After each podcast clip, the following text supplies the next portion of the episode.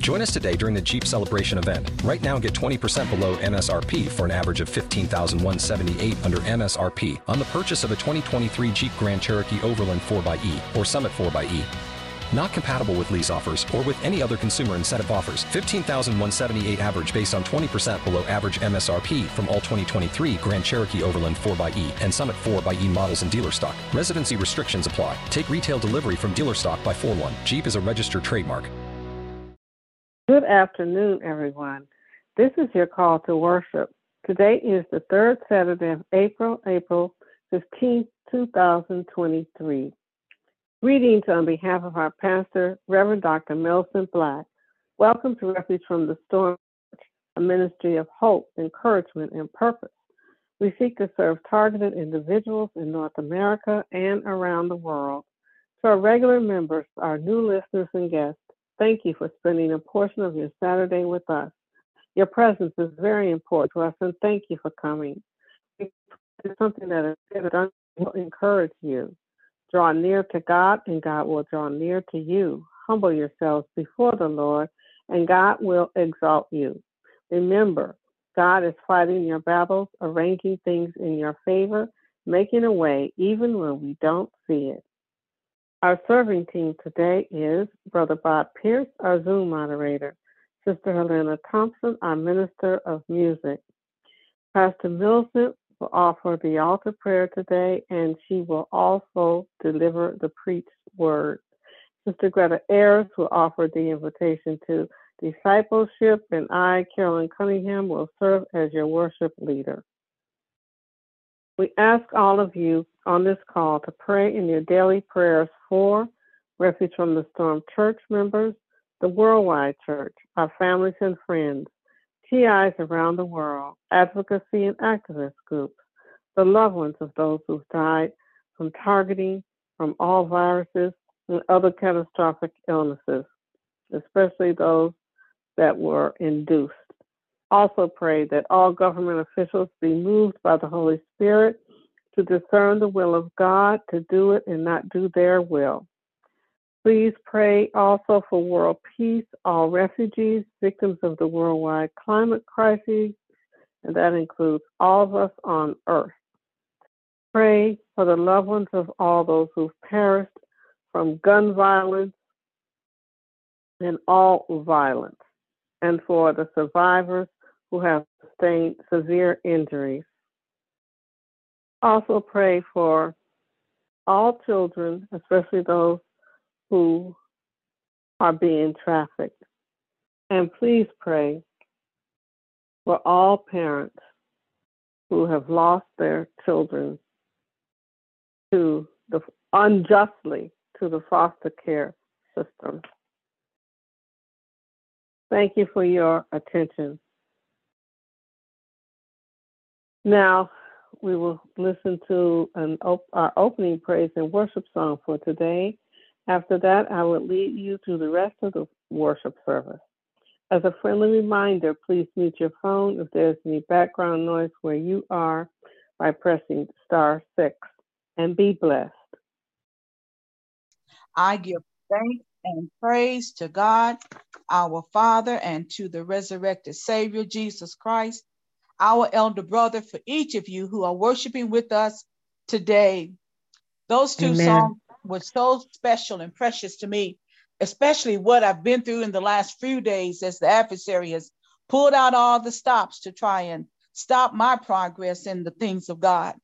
But I just got the the unction, I guess, from the the uh, words to the song "Redeemer." You know, we have to consider the fact that without Jesus Christ, who is our Redeemer, He's the one who purchased us back from a, a sudden and a certain death and hell. We have to know that He lives.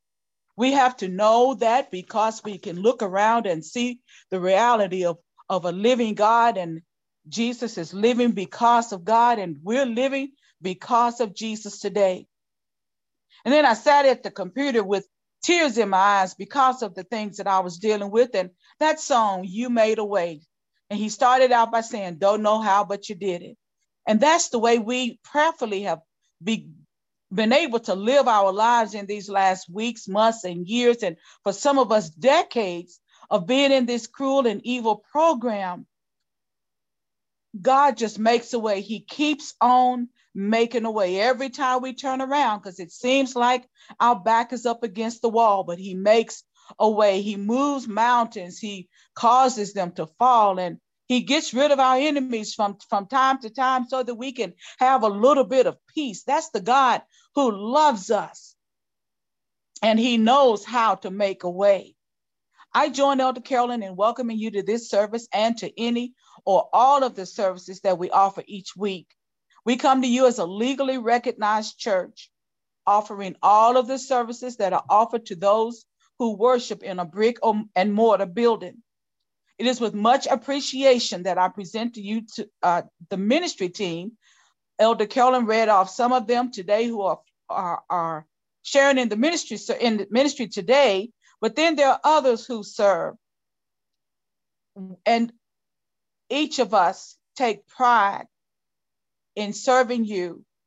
We offer ourselves to God as offerings of worship so that He can use us, that you might benefit from our submission to His will.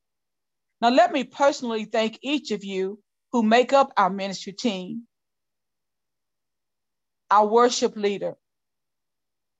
We have our minister Rochelle joining us uh, as a teacher on Wednesday nights. That's a Thursday nights. That's going to be such a blessing. We have Sister Greta who offers our invitation to discipleship, and Minister Helena who comes with that wonderful music each week in spite of her own challenges with her health. Then we have Brother Bob who is our Zoom and TalkShoe moderator. He's the one who uh, sees to it that the services are made available to, for you to review each week after the services are over. He does so many jobs and he is such a valuable part of our ministry team. And then we have advisors, you all. We don't just decide what to do and do it. We don't take care of our own business. We have people outside of the church realm with, to whom we report they're all Christians, they're all ministers of the gospel. They know and understand the importance of handling God's business God's way. And so we submit even then to a, an advisory team. We thank God for the blessed privilege of serving you through our Zoom and our TalkShoe platforms. God bless you and thank you for being with us. Now, our scripture for this afternoon, I'm going to be talking out of a couple of them. I'll be reading scripture from one in passage in, in particular, and that's First Corinthians chapter 15, verses 3 and 4, and verses 13 and 14. And it reads as thus I passed on to you what was most important and what had also been passed on to me. Christ died for our sins just as the scriptures said. He was buried and he was raised from the dead on the third day, just as the scripture says. But tell me this this is verse 12. Since we preach that Christ rose from the dead, why are some of you saying there will be no resurrection of the dead? For if there is no resurrection of the dead, then Christ has been raised, has not been raised either. And if Christ has not been raised, then all our preaching is useless and your faith is in vain. Let us pray. Father, in the name of Jesus, I come this evening, Lord, asking you to bless the hearts and the minds of the hearers, Lord. I ask you, Father God, to open us up that we might see God with our ears of the ears of our heart, Lord. Help us to see, God, with the eyes of our spirit, the great and mighty and wonderful thing you did to us in Jesus Christ and in his resurrection. Father, I do pray today that you would let the words of my mouth and the meditation of my heart be acceptable in thy sight, for you are my strength and my redeemer. In Jesus' name, amen. So, the title of the message this afternoon is Proof of the Resurrection. Proof of the Resurrection. What does it usually take for you to believe that a miracle has occurred? Think back through your own minds. When you hear that a loved one has been cured of cancer or saved from a horrible accident, maybe they were kept from sudden death of heart attack or stroke. Does that make you believe that a miracle has been worked at the hands of an almighty God? What about something that is less physical? A bill got paid when there was no money to pay it. A repair bill was not as much as expected. A grade was passed when you had fear of failing. These are not life saving, but can be considered miracles nonetheless, especially to the one who receives the good news. Since I was a child, there were certain holidays that were celebrated without question. Thanksgiving, Christmas, and Easter, the Resurrection Sunday, were days that were not questioned in the Christian community that I grew up in. We knew that Jesus was born. The old people used to say, to save a wretch like me. We knew that it was a virgin birth announced by the angels and confirmed by the wise men. After Christmas, attention would be turned to the weeks that led up to the resurrection Sunday. We used to call them Easter. This day was important because it confirmed that our sins were forgiven and that death and the grave had no victory over any person who professed the hope in Jesus Christ, who is the resurrected Savior. The Romans were so trusting in the truth of Jesus' resurrection that they said God's at the tomb. I'm just taking you back a little bit to just after the crucifixion. I don't think they were worried about his body being stolen as much as that he would really come back to life. You know, Jesus had been telling them that he would be crucified, but in three days, he was going to be raised again.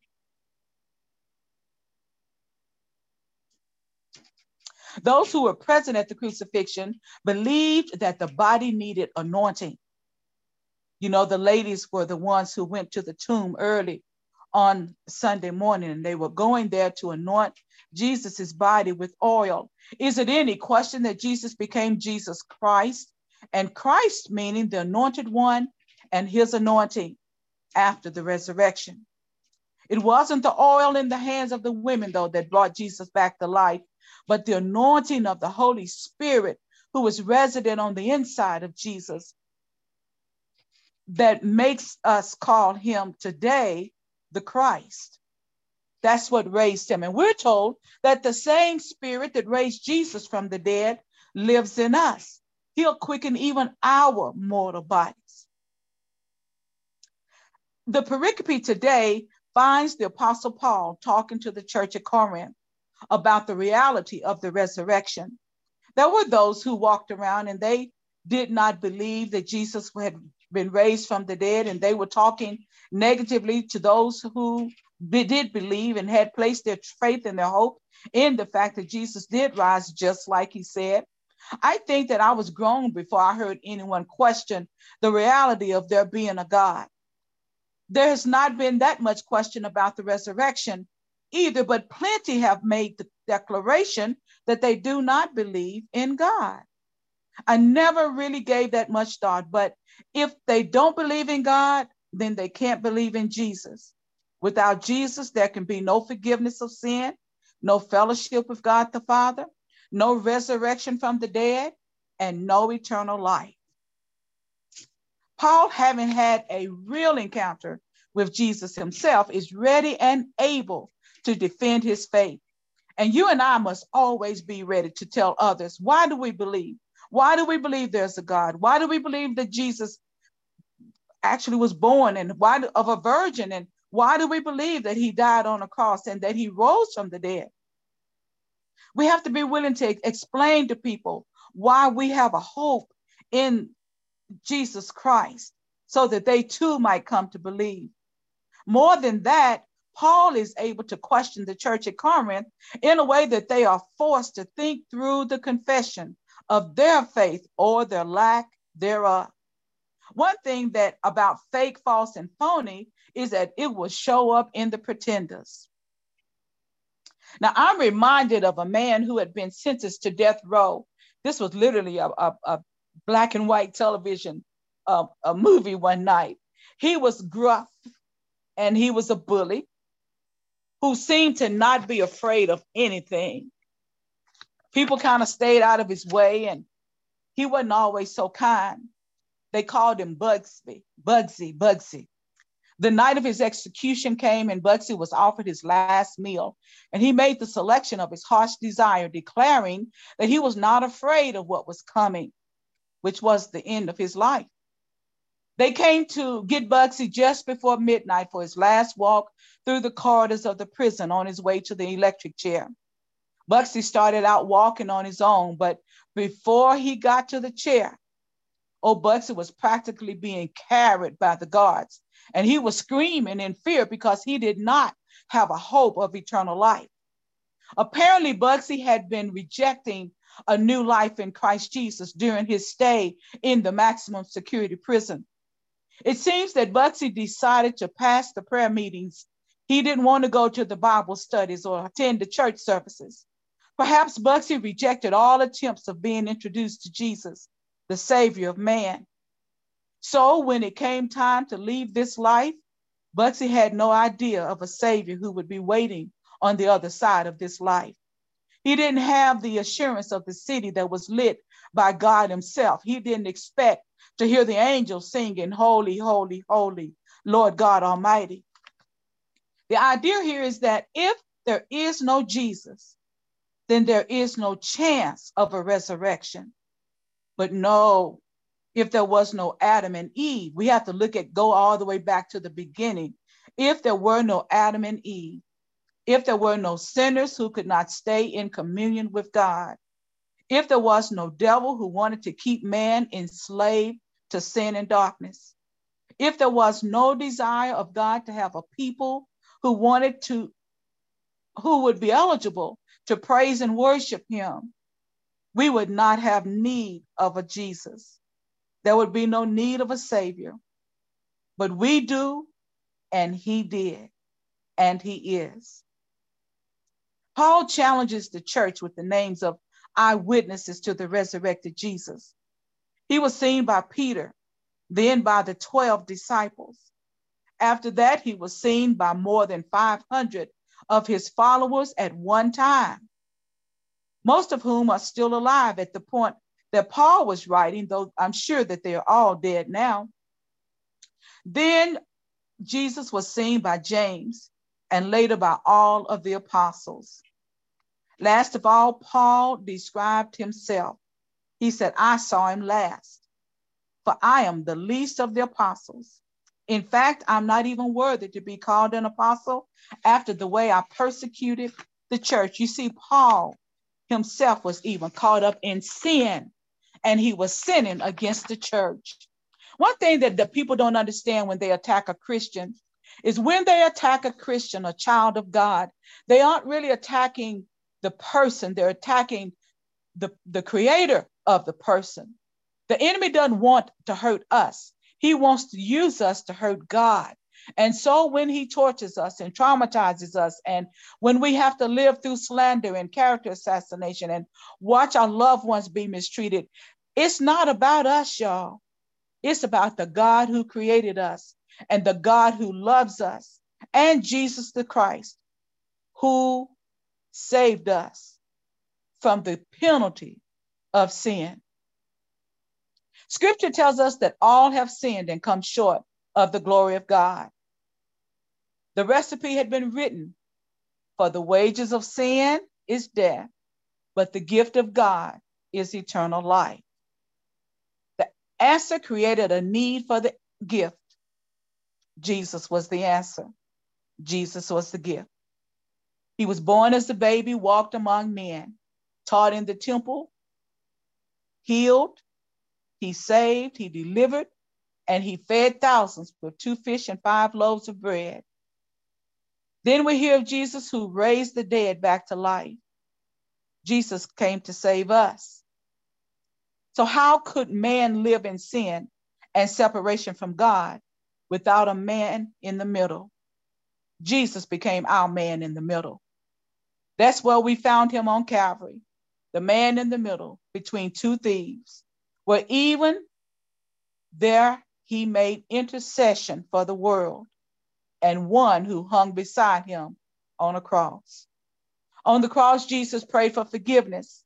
The first assignment after the resurrection was to get word to Peter that he was still accepted in the beloved.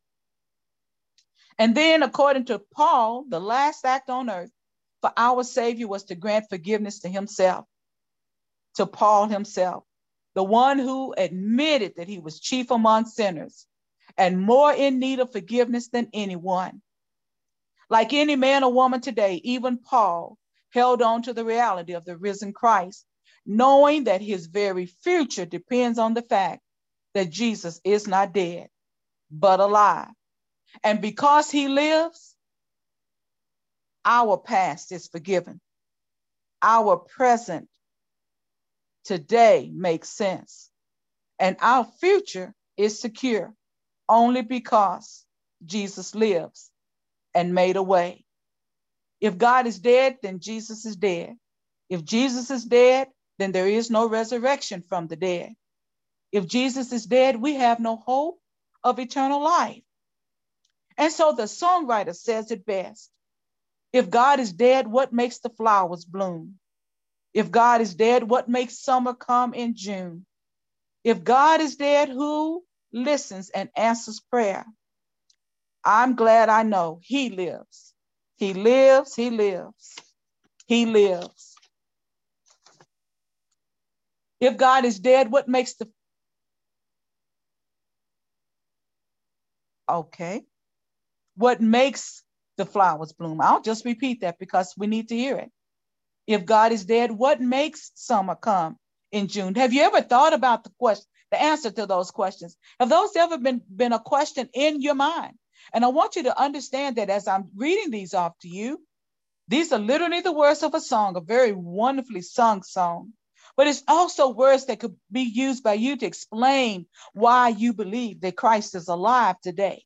It's because Jesus is alive that we're able to experience life in this in this world that we're able to see and know the light that is not just given by the sun the moon and the stars but the light that shines in each of us who is the person and the presence of the holy spirit.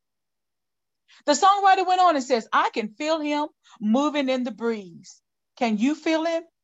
Through the wind and through the trees.